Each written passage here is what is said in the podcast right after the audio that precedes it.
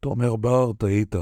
השעייתו של אלוף משנה במילואים גלעד פלד אה, משירות המילואים שלו על ידי מפקד חיל האוויר אתמול הייתה טעות.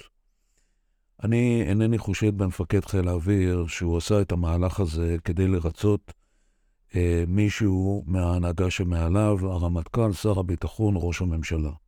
אני חושב שתומר בר נהג במהלך מנהיגותי, מתוך uh, כוונה אמיתית לנסות ולהקטין את הבעירה שפשטה בצה"ל לאור המהפכה המשטרית. אבל הוא טעה. החלטה uh, מנהיגותית uh, לעתים היא החלטה מוטעית, ומנהיגים טועים, ומנהיגים שעושים גם טועים. רק מי שאיננו עושה, איננו טועה. אני חושב שתומר בר טעה. אני חושב שהוא היה צריך לנקוט במהלך עשה. אני חושב שהוא היה צריך להמשיך את מהלך החיבוק של הטייסים והטייסות ואנשי צוותי האוויר, שהודיעו על סירובם להתנדב, אני מדגיש את המילה להתנדב, לביצוע משימות ומטלות, שהרי במקביל למכתבים ולהודעות ולכל מה שנשלח בימים האחרונים, החברים היקרים פשוט מבצעים. הם יוצאים לפעילות כל לילה או בכל פעם שהממונים עליהם אמורים להם לבצע פעולה מבצעית כלשהי, אם זה בעומק סוריה ואם זה במקומות אחרים.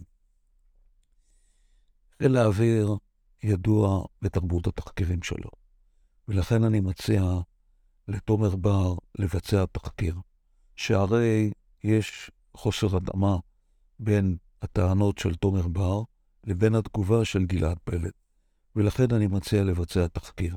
התחקיר הוא חלק מהתרבות הארגונית של חיל האוויר. וחיל האוויר אה, משמש מורה דרך לארגונים רבים בעולם במה שאני, בתחקירים שהוא מבצע.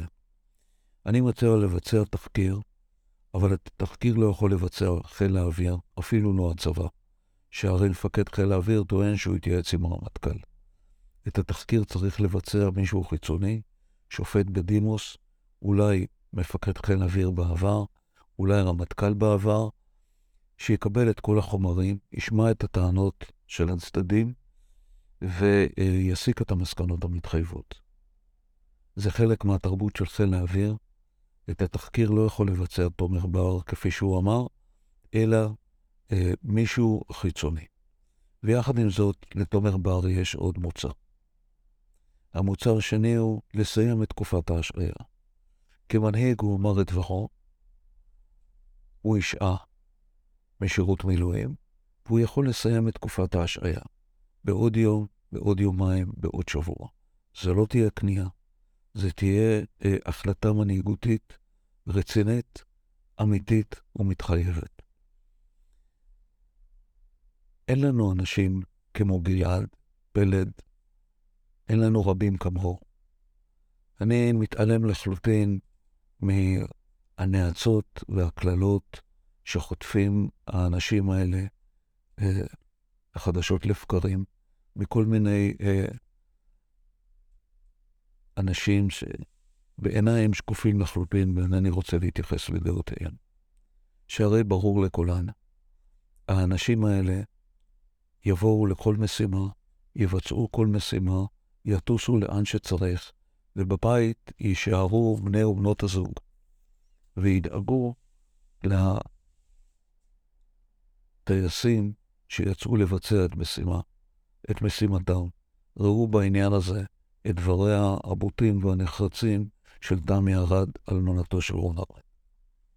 ואני רוצה לומר משהו ברמה המשפטית.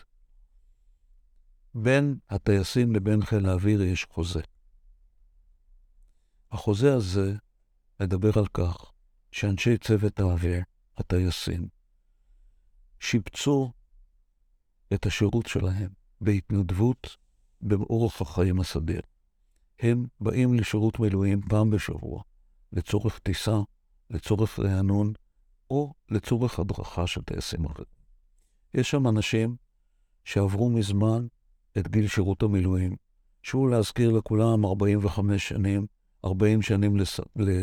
לחייל סדיר ו-45 שנים לקצין. רבים וטובים מהם הם מעל הגילאים האלה. ראיתי אותם במלחמות ישראל, ראיתי את החמ"לים שלהם במלחמת לבנון השנייה. יש שם אנשים שהשיבה זרקה בשערותיהם. והם באים לשירות ומנהלים את תאי התקיפה ואת תאי המודיעין ותאי שיתוף הפעולה עם החי"ר, השריון והתותחנים. לטעמם, מדינת ישראל מפירה את החוזה איתם. לטעמי, אי אפשר לנקוט נגדם צעדים משפטיים. צריך לדבר איתם באופן שיהיה מובן לכולם.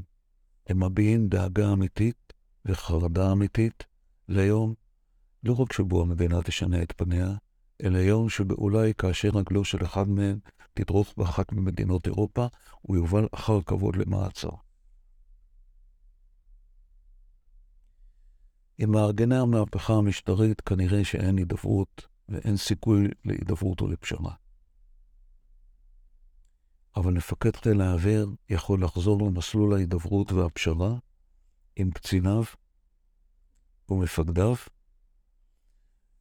להודות בטעות ולסיים את ההשעיה של גלעד פלד מהר ככל האפשר. אין לנו ארץ אחרת ואין לנו הרבה אנשים כמו גלעד פלד.